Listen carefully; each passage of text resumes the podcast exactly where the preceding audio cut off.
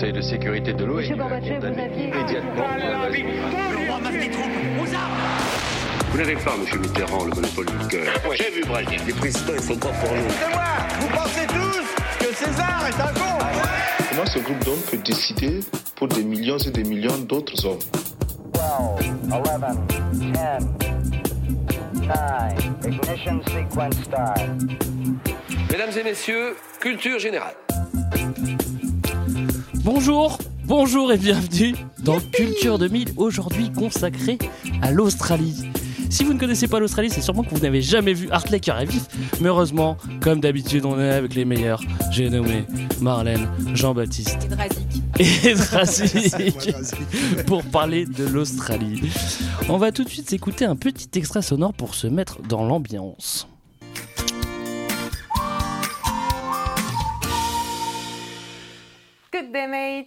Vous savez quoi? Aujourd'hui, je vais vous emmener dans la plus belle ville d'Australie. J'ai nommé Sydney, bien sûr. J'y ai vécu pendant un an et je vais partager avec vous mes coups de cœur. Et vous verrez, il y en a des pas mal. Alors, en premier lieu, on ira voir la baie.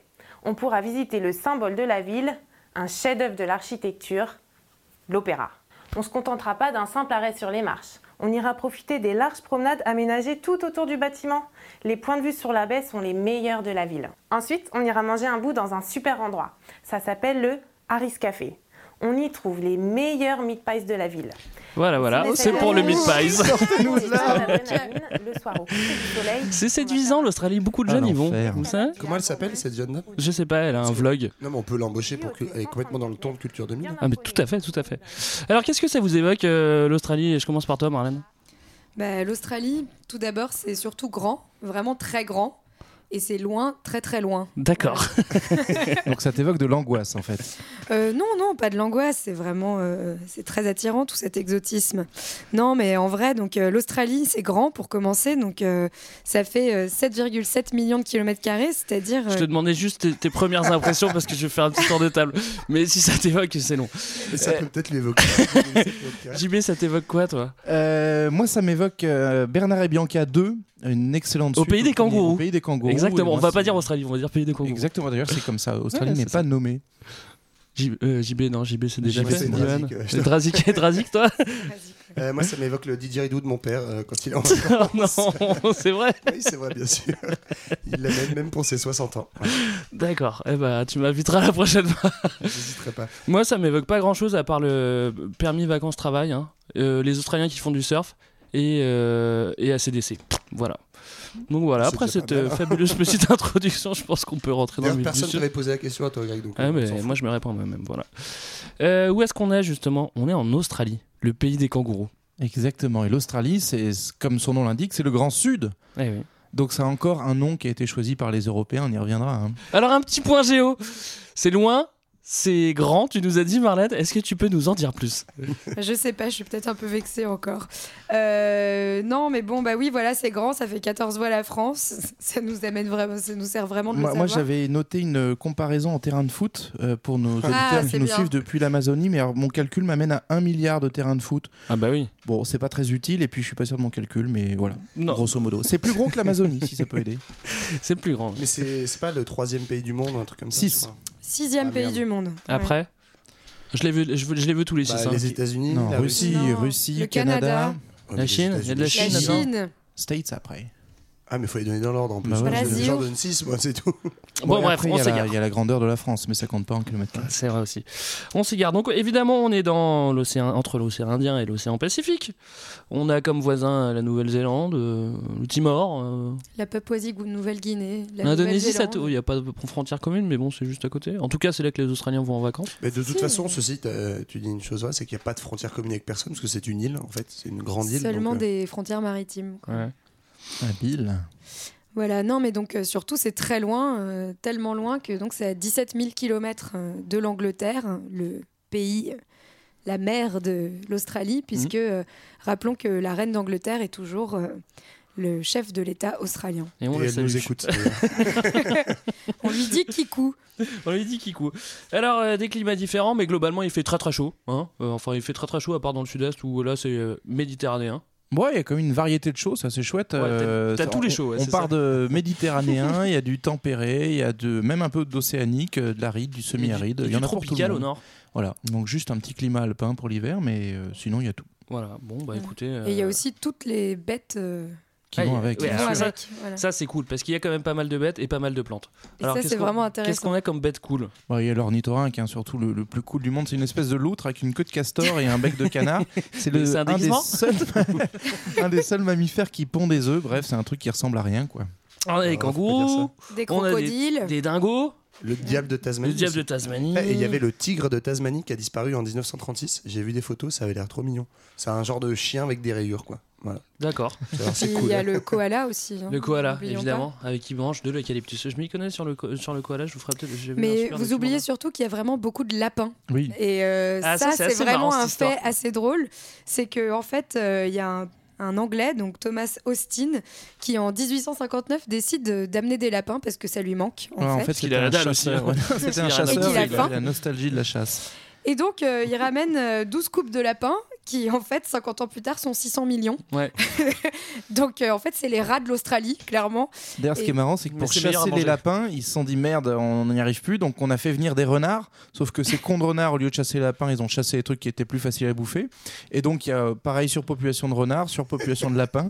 Ils ont fini par lâcher un virus dans les années 1950 myxomatose. ouais, pour, Ouais. pour tuer les lapins, mais bon, ça n'a pas encore tout à fait bien pris. Bah, au moins, ils ont à bouffer. Et s'ils ont, ramené- s'ils ont ramené des lapins, c'est qu'ils avaient rien à bouffer. Bon, tu vois, c'est cool. Maintenant, ils peuvent. Ouais, mais du coup, bah, ils, bouffent, ils bouffent ce qu'ils veulent bouffer. Donc, je crois que c'est pour ça que ça les dérange un peu. En plus, ils ont bouffé tous tous les quoi là. Je Voilà. sais pas pourquoi je dis Donc ça. ça, c'est vraiment Euh, la, le- le- la grande part d'exotisme de l'Australie, le lapin. Un- ouais, un très exotique, il y a les moutons aussi. Moi, je me rappelle que mon, mon prof d'anglais, quand j'étais en cinquième, m'avait appris qu'il y avait plus de moutons que d'habitants en Australie. Voilà. Oui, Donc, a c'est priori, il y a Plus de il y a kangourous plus que aussi. 23 millions de moutons, parce qu'il y a 23 Eh, millions. parce que ce qu'on a- on l'a dit ça Non, on l'a pas Eh dit non, qu'il y avait l'a pas 23 millions. 23 millions, c'est rien du tout. hein. On est parti sur les lapins, mais pas parlé des Parlons des qui- 600, Pour alors 14 600 fois la. France. 14 fois la France. Si- euh, retenez, bien ces chiffres. 14 fois la France. 600 millions de lapins, 23 millions d'habitants. Et ben voilà, pas on connaît bien l'Australie maintenant. Euh, quelque chose d'autre à dire? Ouais, du désert, quelques montagnes à l'est. Bon, bah voilà, un beau petit pays. hein. Si, ouais, la- du la- corail un la- petit ouais, peu Ah, la barrière de corail, c'est important, de aussi, de corail du monde, euh, qui fait 2000 km de long, je crois. C'est pas mal. Voilà, je pense qu'on a fait notre part de chiffres maintenant. Alors bon. on a fait des chiffres, on a fait des chiffres, on va parler, hein, on va parler un petit peu d'histoire non maintenant. Allez. Ça vous va? On fait un jingle histoire? Ah il y en a pas. Tu te mets pas. Histoire de Alors on est en moins 50 000 messieurs dames. Qu'est-ce qui se passe en moins 50 000 Bon, pff, moins 50, moins 60, en fait, on n'en sait trop rien, mais ce serait là où que les premiers manos débarquent en Australie, en fait. On a une D'accord. période glaciaire, ce qui fait qu'à cette époque-là, bah, les, les continents, les terres émergées sont plus nombreuses, et donc apparemment, il y aurait des gens venus d'Asie, voire peut-être même d'Afrique, qui s'emmerdaient, ils ont fait une grosse rando, ils sont installés en Australie. Grosse grosse rando. Parce qu'en fait, euh, à ce moment-là, du coup, enfin, les îles les plus au nord de l'Australie se situent seulement à 12 km de la Papouasie-Nouvelle-Guinée. Et donc, euh, bah, ils, pouvaient, Alors viens. ils pouvaient aller euh, à pattes euh, en Ouais. Australie. Ouais. quoi. Mais ça, je crois même que ouais, y, a- il y a débat sur les géologues parce que certains disent qu'il y avait quand même un tout petit bras de mer effectivement de quelques kilomètres. Donc euh, euh, pour eux, les premiers aborigènes seraient venus à la nage. Et il y en a d'autres qui disent que carrément en fait euh, les plaques se touchaient complètement et qu'il y a eu des, il y aurait eu des périodes où il y avait même pas de bras de mer entre les deux. Ouais. Il y en a qui disent aussi qu'ils sont venus avec une tyrolienne géante qui était là, installée par les dieux. C'est des historiens autrichiens. Donc en moins 40 000, on retrouve la, trace de l'homme de Mongo. Mongo, oui, à côté du lac de Mongo. Voilà, c'est le seul fait que j'ai à dire là-dessus. Ouais, non, ce qui est ben, intéressant en fait sur ces manos, c'est que euh, en fait, on, on considère que la, la civilisation euh, qui, qui commence à se, à se développer en Australie, euh, c'est la civilisation qu'on connaît à travers les aborigènes, et donc du coup, ça fait des aborigènes dont on va beaucoup parler aujourd'hui euh, une des civilisations les plus anciennes en- encore existantes. Avec juste le, le petit souci, c'est qu'ils ont une tradition orale, donc n'y a pas méga archives et méga traces à explorer, mais toujours est-il qu'on a une continuité a priori de, de cette civilisation-là jusqu'à aujourd'hui. Ouais, l'autre petit souci, c'est qu'ils sont quasiment tous en train de mourir ou qu'ils sont tous alcoolos, donc ils doivent pas se rappeler de grand chose. Mais bon, Euh, ce qui est Et marrant, c'est salue qu'à aussi. Elisabeth. l'époque, euh, au XVIe siècle, on, on se doute qu'il y a, on se doute qu'il y a l'Australie. Tout le monde se dit, je suis sûr. Les mecs se disent ça entre eux. hein. Je pense que les explorateurs, c'est ça. Je suis sûr qu'il y a un truc Bah, là-bas. en fait, même bien avant, enfin, dès le 1er, 2e siècle, on se dit qu'il y a sûrement une île au sud de la Terre euh, qui contrebalance le reste des continents et euh, qui donc fait contrepoids, mais euh, on ne sait pas trop ce que c'est, on ne comprend pas trop. Et du coup, euh, elle est cartographiée comme euh, la Terra Incognita, donc la Terre inconnue. Donc Voilà. elle est inconnue, mais elle est déjà connue, c'est incroyable. Alors moi j'ai un petit, euh, j'ai- une petite chronologie là des, des découvertes, donc je vous la fais rapidement. hein. Accrochez-vous parce que ça, ça va y aller vite. Alors 1522, Cristóvão de Mendoza. Visiblement c'est lui le premier qui arrive. Bon après on parle de Visiblement, chinois. il est portugais. Alors, ouais, ouais, Visiblement il est portugais. Moi, je te coupe cash dans ta chronologie. Premier occidental, en fait, parce que Ouais, lui-même serait chinois, Je arrivé. disais qu'il y avait des chinois. Parce que voilà, les Chinois avaient déjà découvert et que, par contre, à l'époque, ça rejoint ce que disait Marlène. On ne sait pas euh, quand il découvre l'Australie, là, le- ce petit Portugais dont j'ai déjà oublié le nom. Il, il sait pas qu'il a découvert l'Australie. Il pense qu'en fait, il a découvert en euh, Inde. le, con- le continent L'Antarctique. antarctique. En fait, on ne Ouais. sait pas qu'il y a une séparation entre les deux. Alors je continue. 1606, euh, un Hollandais, William Jens, il vient. On sait pas trop ce qu'il fait, il vient. Après en 1607, euh, ah non ça c'est plus tard. Ah si, 1607, pardon. Euh, Valdez et Torres, un Espagnol, enfin un Espagnol, on en voulait un. Et après il y a T'as bossé, Avalanche. Greg, hein Ouais, j'ai C'est grave rare bossé. que tu les bosses comme ça. ça, les tout ça je podcasts. l'oublie directement après, hein, vous inquiétez pas, mais au Ouais, moins je fallait pense que que je tout le laisse- monde aussi. hein. auditeurs aussi, ouais. attendez, attendez, parce que là c'est marrant. En 1616, c'est Dirk Harvey qui arrive, il est On a même hollandais pas compris également. qui c'était. 1623, il y a Yann, et en 1642, il y a Abel Tasman. Ouais. Eh ouais. Voilà. Monsieur Enfin, Tasman. Monsieur tout ça Tasman, pour- c'est Tout ça. ça pour arriver à un truc un petit peu cool. J'ai eu peur pendant un moment, j'ai cru que tu allais genre, nous dire qu'il y avait quelqu'un de ta famille qui avait découvert l'Australie avec ta liste. Absolument pas. Mm.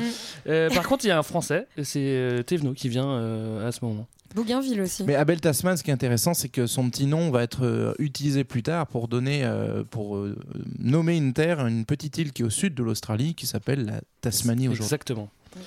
D'où vient le fameux Taz. Mais en gros, pour, euh, pour peut-être résumer un peu ce que tu dis, c'est que les premières euh, découvertes, c'est grosso modo au XVIe siècle.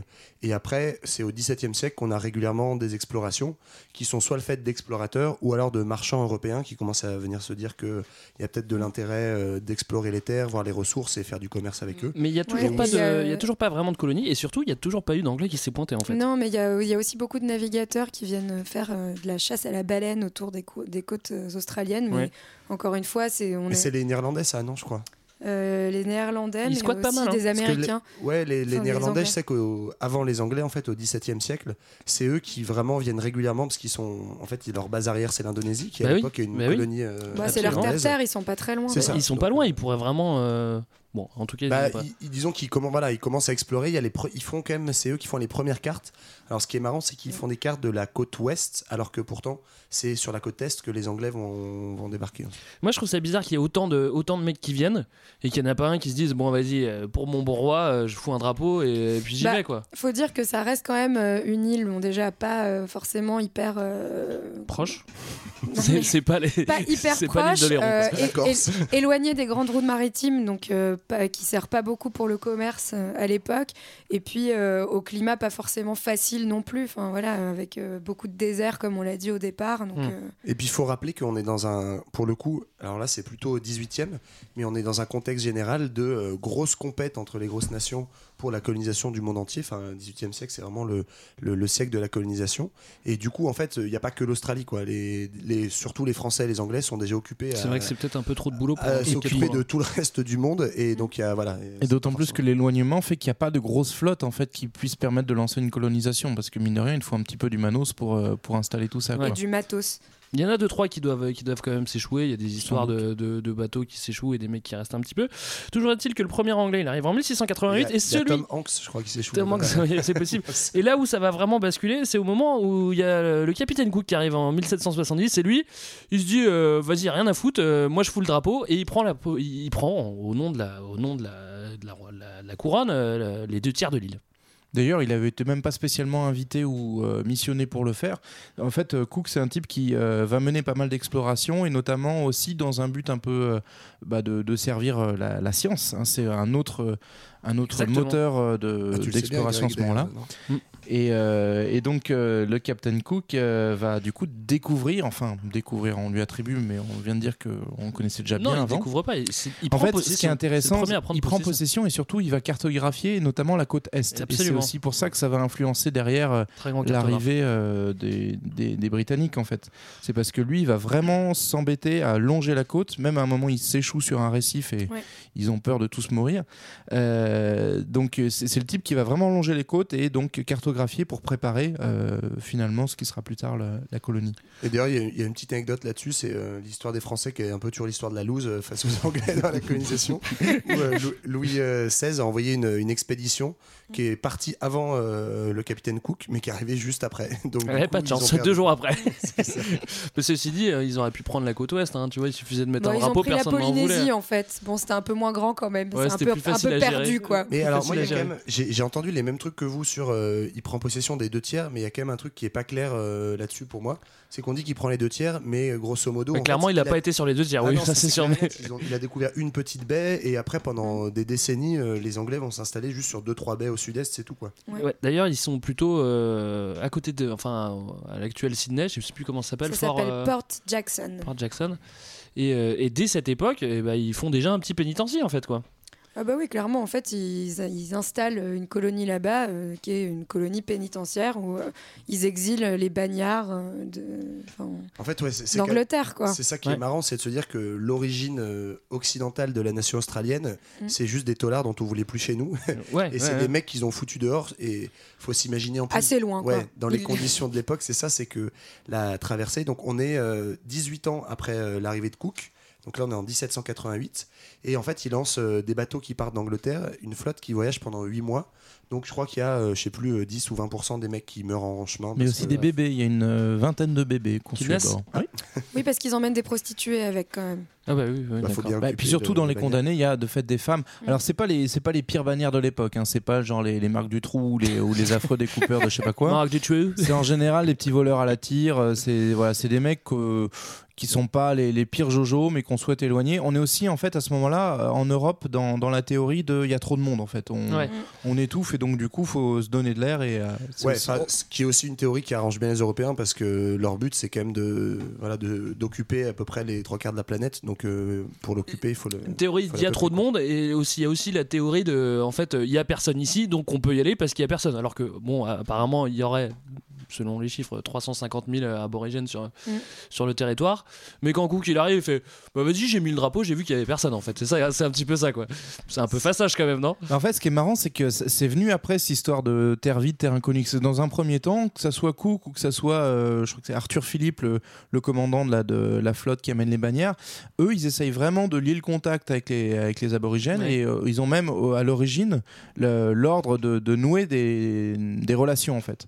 Euh, et en fait, c'est progressivement que ça va s'envenimer parce que forcément les aborigènes, ils voient pas forcément d'un bon oeil euh, l'arrivée des mecs. Ouais, ils sont pas Et, très euh, cool, hein, et c'est plus tardivement en fait qu'on finit par décréter bon il y avait personne et euh, point quoi parce qu'on n'y arrive pas ils nous font chier donc Malin, on fait, ah, je te vois plus malin ça c'est vrai que c'est très très malin Ouais, puis il y a- Euh, il y, a toutes les. Enfin, ouais, tout- dans la foulée de ce que dit JB, toutes les histoires de euh, les premières relations. Enfin, c'est un peu, on croirait lire les mythes du, du bon sauvage. Euh, Quant à donc la, la première colonie, elle est euh, dominée par le gouverneur Philippe, qui euh, leur but c'est de trouver des médiateurs, ils appellent ça. Ouais, ouais, donc, euh, comme ils n'arrivent pas à les trouver, en Ils gros, les ils vont, ils, vont, ça, ils vont enlever des mecs dans leur, dans leur euh, village. Euh, ils en essayent deux, trois. Évidemment, ça marche pas. Les mecs s'échappent. Et ils arrivent à en, en choper un qui s'appelle Benelong, qui est devenu célèbre parce qu'en gros, pendant une dizaine d'années à peu près, il va servir de médiateur entre. Et en fait, il va naviguer, il va vivre quelques mois avec les Ouais, Britanniques. en gros c'est un collabo quoi c'est ça que t'es en train de nous dire bah, en fait, il a, mais en me rencardant un peu, il a un rôle ambigu, quoi. C'est-à-dire qu'au début, on croit que c'est un peu un collabo parce qu'en fait, il accepte euh, le deal avec les Anglais, il Et apprend l'anglais, il reste pendant 8 mois, après il se casse, Mm. donc il retourne dans ses colonies, après il revient, euh, il y a un pacte avec euh, le gouverneur Philippe, et ça va être le premier aborigène qui va voyager en Grande-Bretagne. Donc pareil, hein, il voyage en Grande-Bretagne, il part avec un copain à lui, et euh, c'est en voyage, ils mettent euh, deux ou trois ans aller-retour, euh, Ouais. le temps d'aller voir Londres et de revenir, quoi. Et quand voilà. il revient il il il vire pas un peu de bord?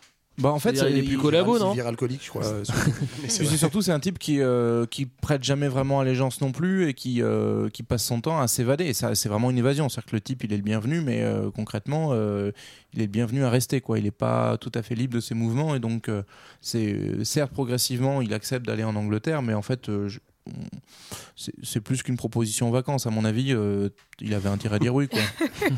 Bah, c'est vacances, mais pension complète, c'est tout. C'est ça. Mais mais il y a quand même un peu, en, en schématisant, euh, deux courants. T'as euh, les mecs type Benelong qui arrivent à accepter de faire de la médiation, plus ou moins euh, voilà, euh, de leur plein gré. Et t'as des gens qui vont quand même s'opposer beaucoup plus frontalement. Et c'est marrant parce que il y a- c'est difficile de trouver des infos là-dessus, notamment parce que euh, l'historiographie britannique a un peu caché ça. Mais t'as eu des résistances aborigènes dès le départ. Ouais. Un mec qui s'appelait euh, Pémo Louis. Rien à voir avec euh, Émile Louis, mais qui euh, voilà Deux qui a mené. c'est ton côté, c'est ton côté euh, Non, révolutionnaire. Faut que tu nous parles du révolutionnaire Non, aborigène. C'était justement.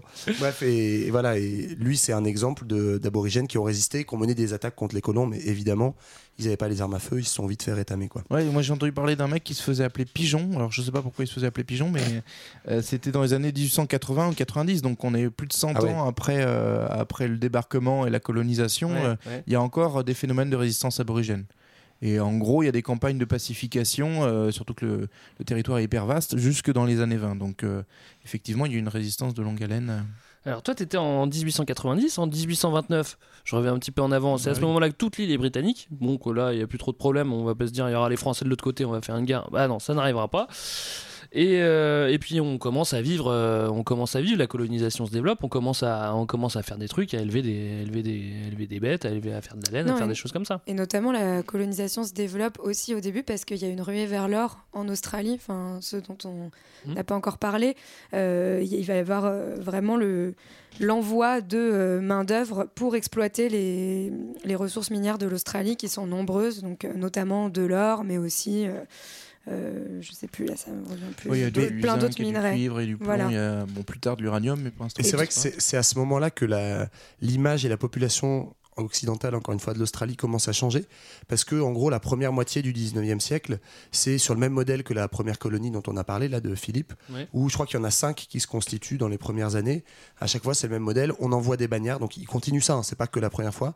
On envoie des bagnards euh, sur une baie, on les fait s'installer, et euh, progressivement, ces bagnards sont réintégrés à la société civile. Et en fait, c'est très pratique. Pourquoi est-ce qu'ils font ça aussi, au-delà de dépeupler l'Europe? C'est que ça permet d'avoir une main-d'œuvre très bon marché pour euh, construire une nouvelle société, en fait. Donc, euh, toutes les infrastructures, etc., sont faites par ces bagnards. Ouais. Et euh, la sociologie un peu de la population se transforme, effectivement, comme le disait Marlène, à partir de la, euh, des années 1900 1850, où euh, là, on découvre qu'il y a de l'or. Et, Donc, là, il y a- bah, là, même phénomène qu'aux. États-Unis, bam, euh, plein, plein de petits malins Et- qui arrivent. euh, Et puis la, la colonie devient plus seulement une colonie où on envoie des bagnards, mais une colonie qui sert à envoyer des ressources et à exporter des ressources vers euh, l'Angleterre. Euh, voilà. Du coup, en fait, les, les bagnards, on, on arrête d'envoyer des gens en 1868, donc ça a duré un peu moins d'un siècle. On a un peu moins d'un siècle, c'est en- environ 160 000, 160 000 pardon, bagnards qui ont été envoyés en Australie. Et effectivement, en fait, ce qui va mettre fin, alors il y a une campagne en Angleterre qui dit que c'est vraiment pas bien gens, euh, d'envoyer des gens au bagne, mais tu as aussi, euh, en fait, concrètement, des mecs qui vont commencer à gueuler en disant que les bagnards, bah, comme ils bossent gratuitement, ils font de la concurrence aux travailleurs euh, euh, immigrés qui sont Ah, bah, c'est comme aujourd'hui. Ouais. Voilà. Et ce qui est marrant, c'est qu'ils n'ont pas eu l'idée, pour le coup, de ramener, euh, ramener des Africains. Et, euh, et du coup, en fait, il y a pas de un Ou des. Indiens, quoi. Il y a un truc similaire, c'est des que Indiens, ouais. ils vont, ils vont utiliser les aborigènes et c'est un peu ce qui va sauver entre guillemets les aborigènes. Euh, ce qu'on n'a pas dit, c'est que au, au début de la colonisation britannique, on estime entre 300 000 et 1 million d'aborigènes présents. On n'a pas le chiffre exact. Et en fait, comme euh, dans toutes les grandes découvertes avec euh, confrontation de deux populations qui s'étaient jamais confrontées, bah, non seulement il y a des massacres, mais en plus il y a la variole qui va faire des gros gros ravages. Absolument. Et la population aborigène, elle va chuter. Je crois qu'on est à 50 000 personnes euh, en 1900 à peu près. Ouais, moi, j'avais a un gros 80 choc. moi, j'avais 90% de la population Ouais, aborigène qui disparaît en Avec, quelques avec années. l'alcool et puis euh, aussi Bah, surtout avec les maladies, comme En dit tout, JB, en tout cas, ce qui est sûr, c'est que séparation. Aujourd'hui, il y a 450 000 aborigènes à Voilà. peu près. Donc euh, voilà, on est. Ça s'est euh, maintenu en fait. Ça a on, est, même on est augmenté. deux siècles et demi plus tard et euh, finalement la population est, est quasiment Bah la ouais, même. Oui, et en sachant Voilà. que Tout est bien qui euh, finit ce qui, bien. ce qui veut dire Bon, bah, qu'il y a eu bon. une, une vraie diminution de la population à, à ce Et moment-là. en plus, ouais, sachant que c'est déclaratif parce que c'est il y a des mecs qui ont euh, 1% de gènes aborigènes et qui Mm. se déclarent aborigènes. Oui, Exactement. oui, oui. Et ce qui était marrant, du coup, pour revenir sur l'histoire de, de l'exploitation, c'est que les aborigènes, à un moment, ont été sauvegardés interdit. Donc il y a eu des, des mesures de, pour euh, interdire le lynchage ou, euh, ou la- les tueries d'aborigènes parce que les aborigènes aient constitué une bonne manœuvre, une bonne main d'œuvre pour les mines. Donc le, le premier acte euh, en fait de, de protection de cette population indigène, ça a été pour pouvoir l'exploiter en fait. Euh, moi, il y avait un truc qui, était un peu marrant. Est-ce que quelqu'un veut, veut en parler avant la pause musicale Des Bush Rangers, ça vous dit quelque chose? Ouais, ouais, ouais. Vas-y. c'est les hors-la-loi euh, australiens. C'est assez Bah oui, justement, c'est les anciens bagnards euh, qui se sont cassés, enfin, des anciens bagnards qui sont échappés de la colonie et qui du coup vivent en hors-la-loi à l'intérieur des terres. Et c'est un phénomène qui se développe beaucoup justement au moment de la ruée vers l'or. Et apparemment, euh, ça a créé pas mal de pas mal de mythes un peu romantiques, euh, la même chose que sur le Far West, quoi. Euh, avec certains qui se se décrètent comme des peu rebelles des Robin des politiques, Bois, aussi, voilà, quoi. un peu Robin des Bois. Et voilà, certains Un peu soutenu on par les populations c'est ça, parfois. on sait pas trop si c'est vrai ou pas, mais aurait plus fraternisé avec les aborigènes que, que le colon classique. quoi, Ouais, on va il s'appelle Bush Rangers, on l'a pas dit, c'est parce qu'il il squatte dans le bush. Le bush, c'est. C'est quoi Hein C'est quoi C'est cette espèce de, de savane finalement, c'est le, c'est le paysage de campagne australien, me trompe, je, Johan? Euh, non, absolument pas. euh. Non, mais c'est ça, c'est un espèce de broussaille euh, très euh, clairsemé ou euh, semi-aride ou aride, Ouais. où il fait très chaud et, et donc qui est plutôt euh, pas très euh, accueillant à la base. Exactement, donc faut être des, des, des durs, des vrais pour survi- survivre là-dedans, CF Crocodile Dundee. Et, du coup, ouais, bah, pour conclure euh, vite fait sur ce 19e siècle, en fait, euh, cette ruée vers l'or et cette économie qui commence à développer, euh, on a dit tout à l'heure de la laine, donc de l'agriculture d'exportation, tout ça, en fait, on passe à une- de la phase 1 où euh, on arrive sur les côtes avec les bagnards et on crée des petites colonies, à une phase 2 on va découvrir l'intérieur du continent. Parce que ce qu'on n'a pas dit, c'est que au bout de 70 ans de présence euh, anglaise, on connaît toujours pas l'intérieur des terres. Et donc, euh, il y a une exploration progressive qui se fait. Alors, on l'a beaucoup romancé dans l'histoire en disant c'est des mecs un peu, un peu aventuriers qui ont envie de découvrir ça. En fait, non, c'est surtout de l'exploration minière pour l'or et d'autres minerais qu'on va découvrir. Donc là, on commence à rentrer dans l'intérieur et aller découvrir encore des nouveaux aborigènes. Bon, bah là, on n'est pas, en- on n'est pas au 19e, euh, on est plutôt en 1980. Et on écoute.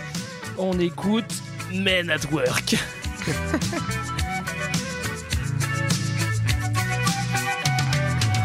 Traveling in a freighter combi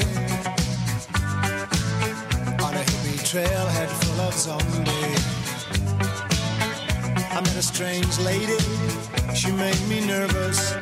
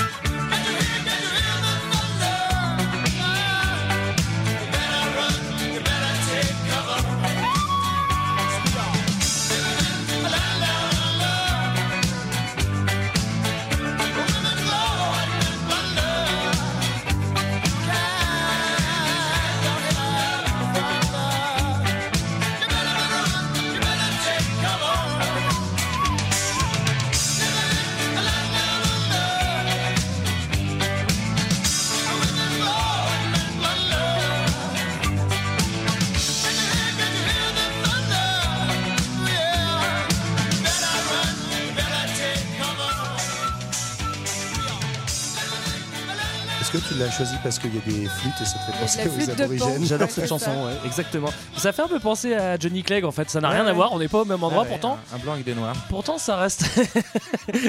pourtant ça reste. Peut-être que ce qui me fait penser à, à ça, c'est parce que c'est. Deux pays enchaîne du Commonwealth en fait, non Ah, parfait. Ah putain, quel enchaînement. 1901, indépendance. Eh oui, les gars, eh oui, les gars. Finalement, euh, il y a une indépendance, mais bon, elle est modérée. Est-ce que quelqu'un peut m'expliquer un peu tout ça? Bah, en fait, c'est marrant parce que c'est une, euh, une indépendance qui n'a pas un poids énorme dans l'histoire de la nation australienne telle qu'elle se pense aujourd'hui. Euh, et d'ailleurs, c'est pas une vraie indépendance. En gros, euh, le, le Royaume-Uni développe une, une stratégie un peu particulière avec ses colonies de peuplement. Donc là où ils ont mis des blancs un peu partout, euh, ou là où il y a du- des blancs sous, sous leur territoire possédé. Donc ça va être le Canada, ça va être l'Afrique du Sud, la Nouvelle-Zélande, l'Australie. Et donc on va créer ce qu'on appelle le Commonwealth, la richesse commune, Ouais, pour dire qu'en fait hein. euh, on est tous de la même famille et qu'on s'aime tous très très fort. Et donc on va tous bien bien se mettre malgré tout dans la ligne définie par, euh, par l'Angleterre. En fait c'est un moyen de se dire on garde notre empire, Exactement. mais on, on- on lâche un peu du lest. Les mecs ils se gèrent tout seuls parce que c'est des blancs donc ils savent faire. Et en même temps ils restent bien dans la ligne du Oh, de toute façon, ils parlent notre langue. De toute façon, ils veulent nous vendre des trucs. De toute Voilà. façon, c'est encore. Non, mais c'est Bah, vrai en fait. Non, mais en fait, c'est qu'ils les- sont malins, ils sentent un peu le vent tourner aussi et ils se rendent compte que. Enfin, ils, c'est pas ils se rendent compte, euh, ils le savaient, je pense, dès le début, mais le but de la colonie, c'est avant tout une domination économique et pas politique. Et le Commonwealth, ça permet exactement ça. Ouais, c'est ça. C'est-à-dire, ouais. euh, Gérez-vous politiquement et administrativement comme vous voulez. Nous, ça nous coûte trop d'argent. Par contre, on va continuer à avoir la main mise sur les ressources. C'est ça, c'est des Mais- États indépendants et librement associés. Oui, mais en effet, comme l'a dit JB, du coup, c'est pas, c'est vraiment pas une date spécialement importante dans l'histoire australienne. Et d'ailleurs, tellement pas que en fait, la fête nationale, c'est bien euh, le jour de la fondation de Port Jackson, donc de la première ouais. colonie, et pas du tout euh, le jour de l'indépendance australienne. D'ailleurs les aborigènes appellent ça le jour de l'invasion. Je crois qu'il y a un petit problème de bizarre, mémoire. C'est marrant, dis donc. ouais. C'est pas pareil. Moi, je trouve ça un peu marrant cette histoire de Commonwealth parce qu'aujourd'hui, c'est vraiment les, les bribes de l'em- de l'empire colonial britannique. Ouais. Et il y en a encore. euh, il y a, la reine est encore. euh, La reine est encore chef d'État, c'est en vrai, Australie c'est vrai aussi au Canada. Ouais, et c'est vrai dans 16, 16 mais autres ouais. Ouais. pays. L'Afrique du ça qui est Sud aussi. Et il y a encore, sûr, il mais y a encore un lien aujourd'hui. euh, Au- euh, Sri Lanka, Inde. Ouais. Non, non, non. Je te jure. Mais non, plus maintenant. Mec, j'étais au Sri Lanka pas plus tard quelques mois. Il y a, la- il y a Si, les si, portraits de la euh, reine d'Angleterre partout, je te jure. Non, mais en fait, il y a, il y a deux, il y a, il y a deux statuts dans, les, dans le Commonwealth. Oui, oui. Après, il y a les Dominion et il y a les pas ça, Dominion. voilà. Mais même, justement, même l'Australie, c'est Dominion jusqu'en enfin, en 1901. Alors. Et en 1931, c'est euh, le statut de Westminster. De Ouais, Westminder, pardon. Ou je sais pas comment si ça se prononce comme ça, mais euh, où en gros les nations du Commonwealth sont désormais sur pied d'égalité. Donc en gros, elles ont leur pleine souveraineté. Ça reste, ça fait partie du Commonwealth, mais l'Australie euh, est plus un Dominion. Mais alors, du coup, Dominion, juste pour dire, c'est pas les petits méchants bonhommes jaunes euh, de Pixar, c'est euh, c'est le statut qu'on donne à ces colonies blanches qui va leur permettre d'accéder à une première autonomie. Donc 1901 pour l'Australie, mais en fait, il y a plusieurs règles successives. Donc tu parlais de celle de 1942 où maintenant il y a, il y a un grand pas encore en avant dans ce que peuvent faire politiquement.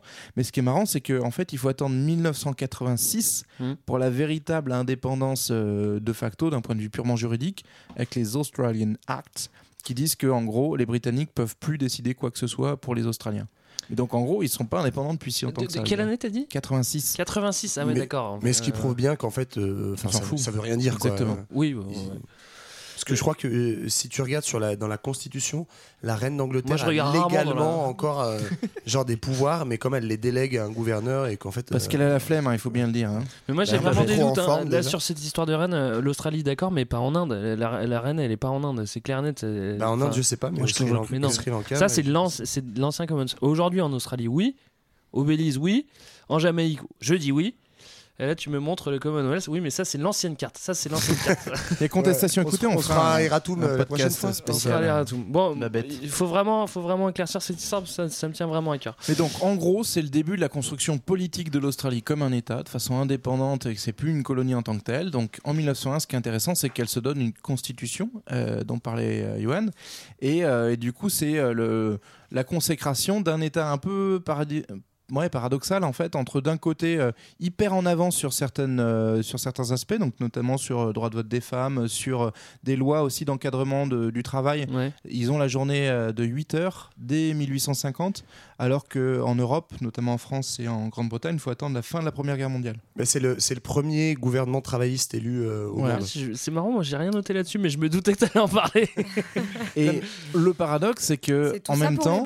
C'est pour les blancs parce qu'on spécifie dès le début une toute première loi qui parle du principe de l'Australie blanche et donc par conséquent on accepte tout à fait qu'il y a un régime à deux vitesses et que les aborigènes et autres populations immigrées de pas la bonne couleur n'auront pas les mêmes droits. D'ailleurs, euh, l'apartheid d'Afrique du Sud s'inspire beaucoup des, des, des, euh, des bonnes idées juridiques C'est marrant comme les idées circulent Bah comme oui. ça. Mais au sein du le Commonwealth, on partage. On partage. Mais Australie, Afrique du Sud, on est tous frères, quoi, tu vois. Ce qui justement est, est très intéressant mais, mais très triste, c'est que euh, en fait il y a justement cette, euh, cette idée que l'Australie c'est absolument un pays calqué sur le modèle européen.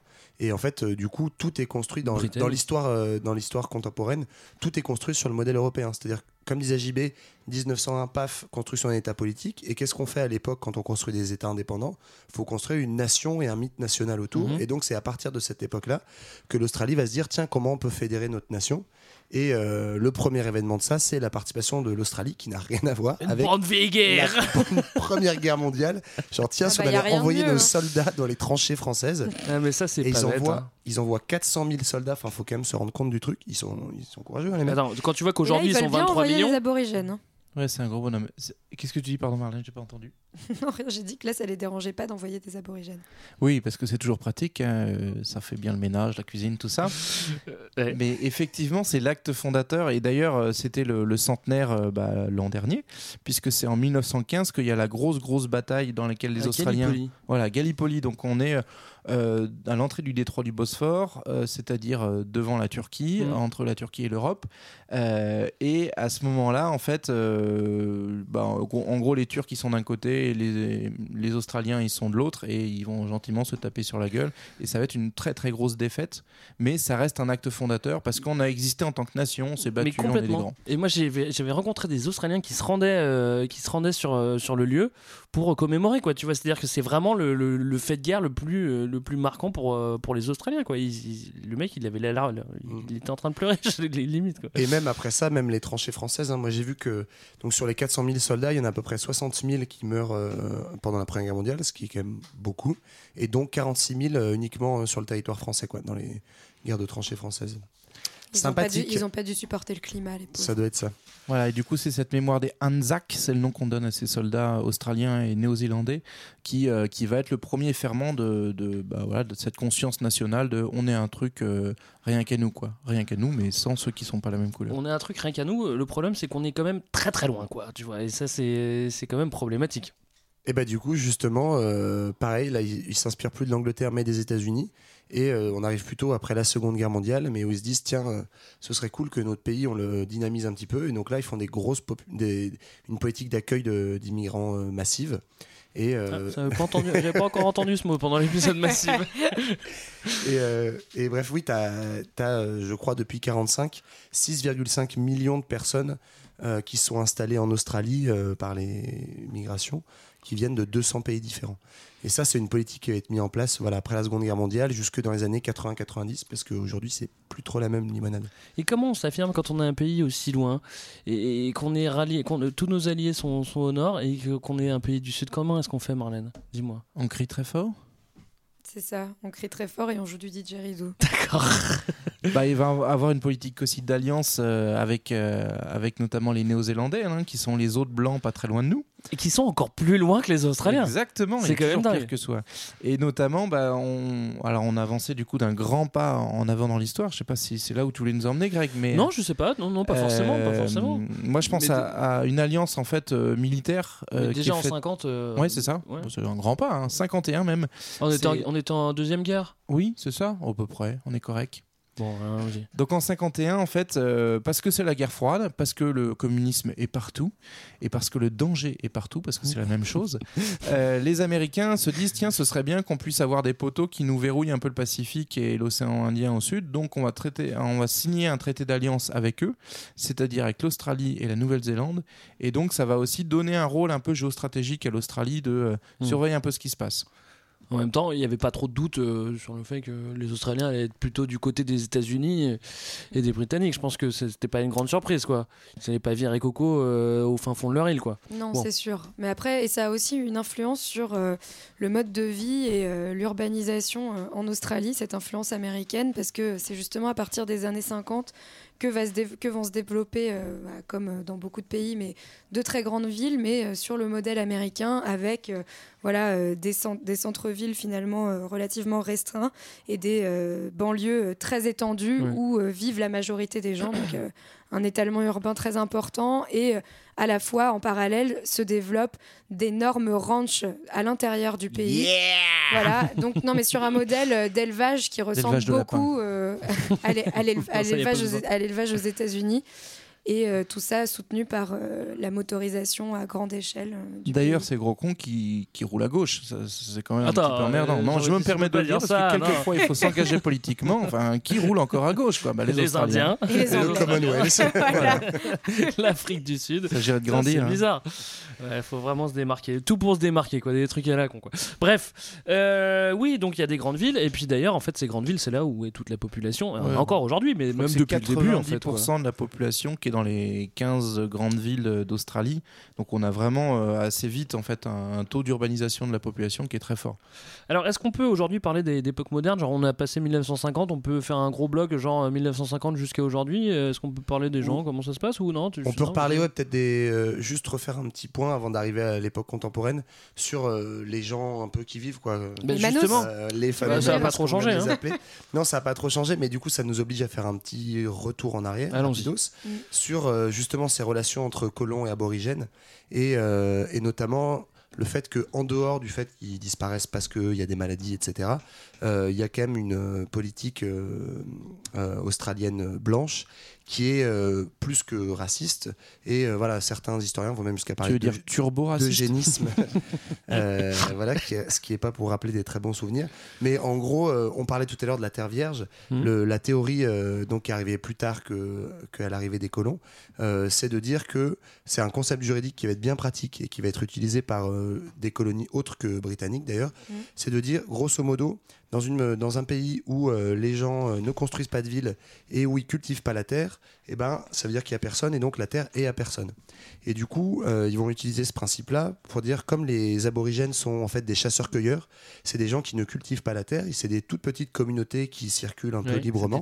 c'est des des tribus nomades en gros. Euh, du coup, ils vont s'installer et dire la terre est à nous. Et c'est comme ça qu'ils vont lancer toute une économie justement qui est aujourd'hui basée énormément. Alors c'est plus l'or euh, essentiellement, mais sur le forage euh, minier et voilà le développement des, des mines à l'intérieur du pays. Ça Euh, doit pas plaire à tout le monde, ça, notamment euh, aux petites tribus qui sont au milieu, parce que je pense que s'il y, a- s'il y, y a une mine juste en dessous de- d'un monolithe euh, sacré, je pense qu'ils vont pas trop s'embêter pour, pour percer. Quoi. Non, mais Non, c'est et- c'est ce qui a créé. Ouais.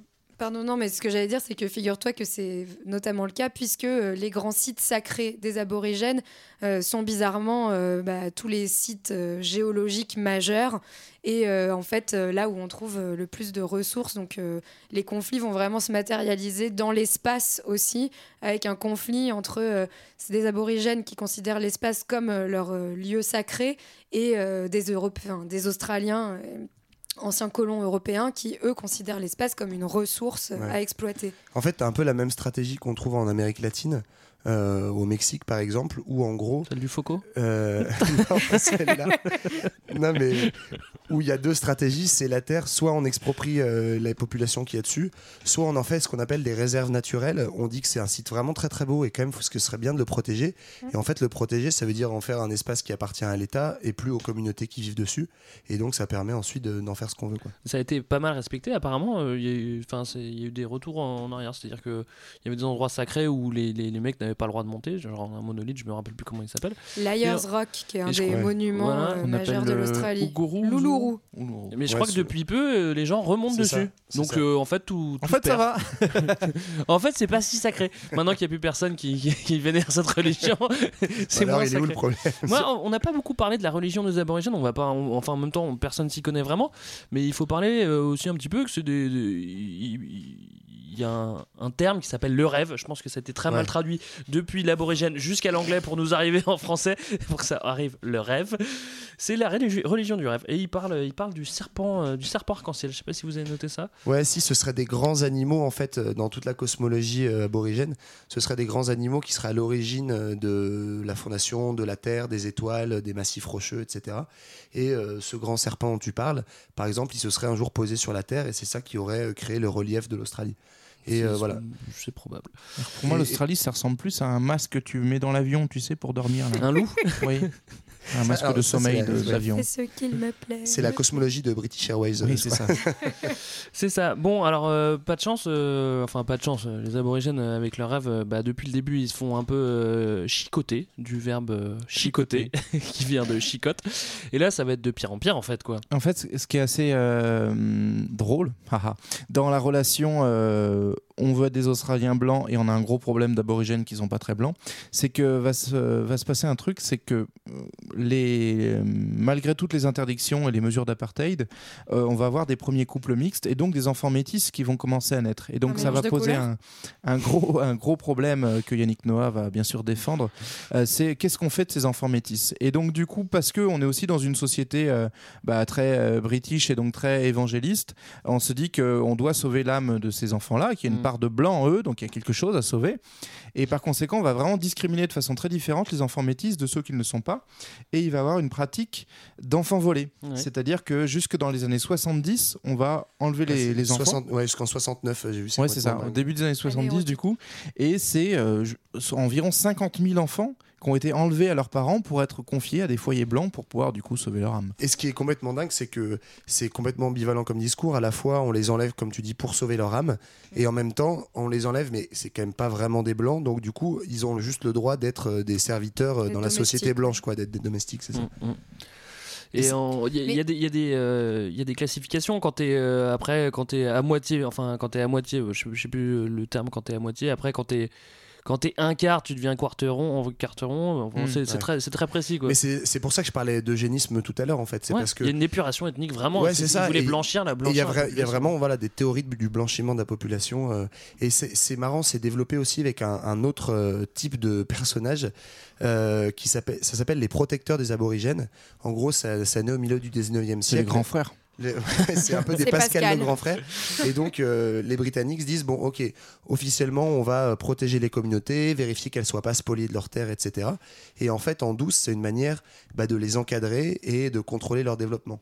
Donc, leur développement démographique, être sûr qu'ils fassent pas trop d'enfants, euh, contrôler leur déplacement, être sûr qu'ils aillent pas trop loin, et euh, contrôler toute leur économie, donc être sûr qu'ils fassent, euh, qu'ils gagnent pas trop d'argent. Ce qui, ce qui est moins le cas aujourd'hui quand même. Il y, a une- un- il y a quand même un mouvement qui veut un petit peu protéger les aborigènes, même si. euh, Oui, bah comme ils sont plus que 2% dans la population totale, Ouais, on mais- essaye de les préserver maintenant. ouais, devient une un espèce de- patrimoine, quoi. T'as une espèce de forme de repentance qui naît à partir des années 70 où tu as différentes choses. Donc d'abord, tu as un référendum, je crois que c'est en 72.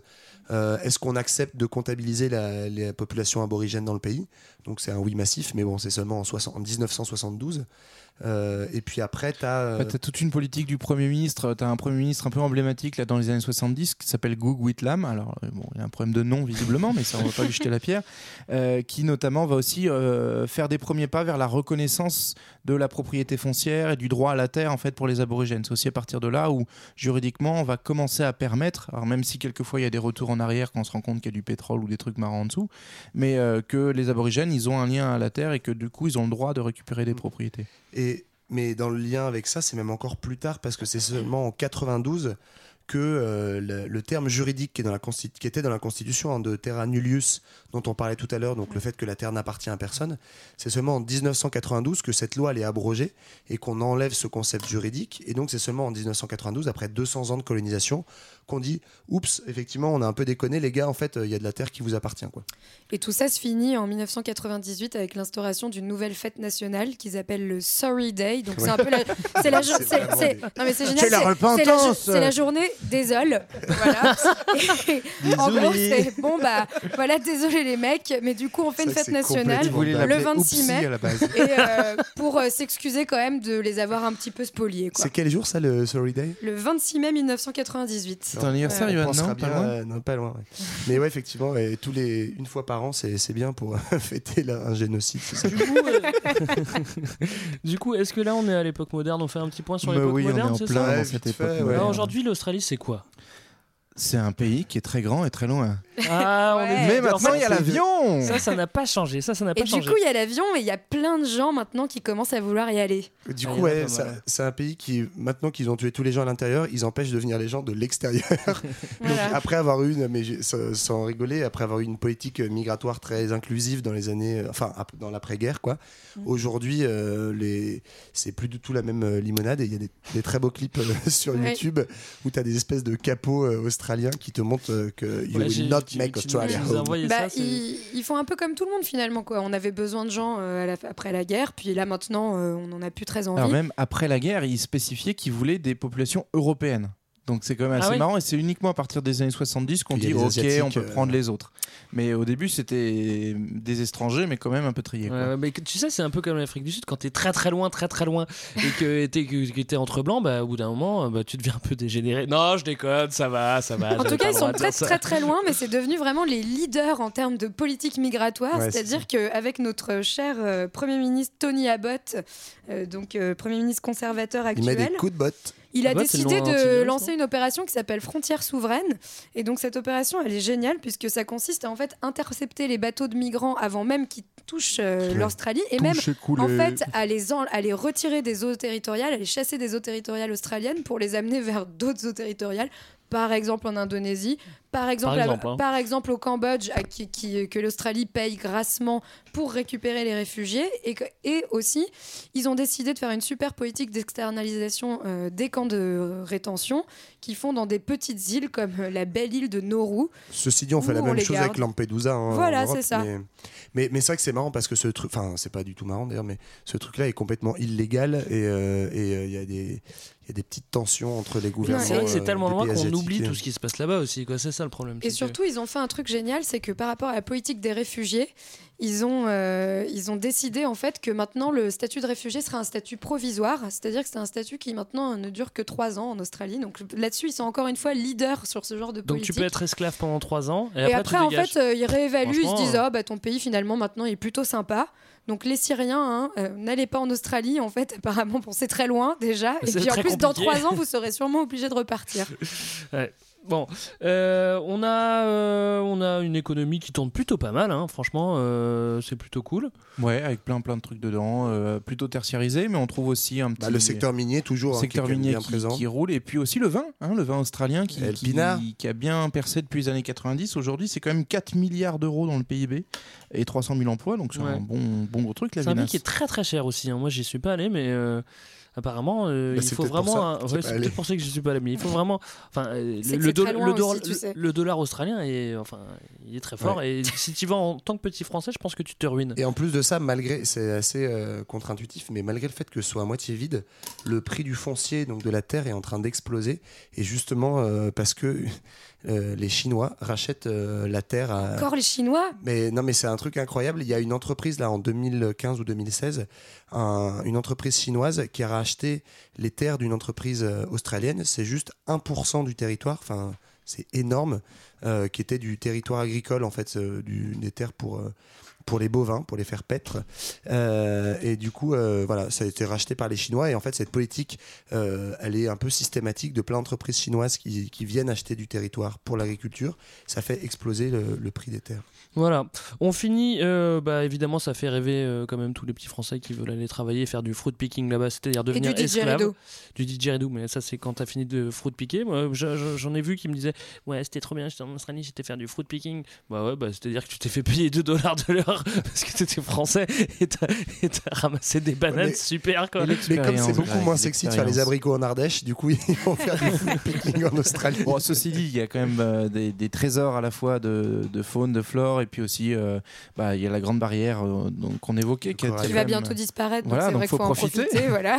1,8 million de visiteurs par an. Donc, bon, il y a des sites touristiques qui fait que c'est une destination qui reste hyper lointaine et donc c'est un espèce d'Eldorado de, de, de frontières euh, où tu as encore l'impression que tu peux vivre euh, l'aventure euh, en traversant le désert, par exemple, dans ton petit pick-up loué. Absolument. Euh, D'autres d'autres choses euh, Quelqu'un veut ajouter quelque chose sur l'Australie ou pas Ou- Moi, je voulais balancer des trucs sur le. sur Vif, est-ce qu'on a cité non. Vif Ah bah il faut en parler. Je suis désolé, il faut absolument en parler. Bah, a- Moi, je voulais chanter Kylie Minogue, mais on n'aura pas le temps. on a quand même écouté Drazik pendant une heure, donc bon. Ouais, c'est ça c'est vrai. hein. T'es venu en roller d'ailleurs. Ouais, mais Anita était pas dispo ce soir, mais elle vous salue. Voilà, bon bah on s'arrête là ou non C'est Yes, une vraie Ouais, question je que pense je vous que- pose. Je hein. pense que là, ça Ouais. suffit. hein. Exactement, on a, on a dit beaucoup de choses, on aura beaucoup de choses à dire sur le boomerang par exemple, mais peut-être qu'on Ah, vous dira si vous nous a posez des questions, des Merde. commentaires. Sinon, écoutez Aurélien Merde, j'ai- peur d'entendre en fond d'oreille du DJ Rideau. Sortez les bolasses, c'est le DJ Ridou. On se dit à dans deux semaines. euh, Ouais, dans deux Ah, je vous semaines. emmène au restaurant dans deux semaines, ça Ah c'est vrai, génial. ah génial. On va où. On va au Oh McDonald's. là là là là. Ta-ta-ta-ta. Cool. Bon, bah alors à dans deux semaines. Allez, ciao. Bye bye. Salut.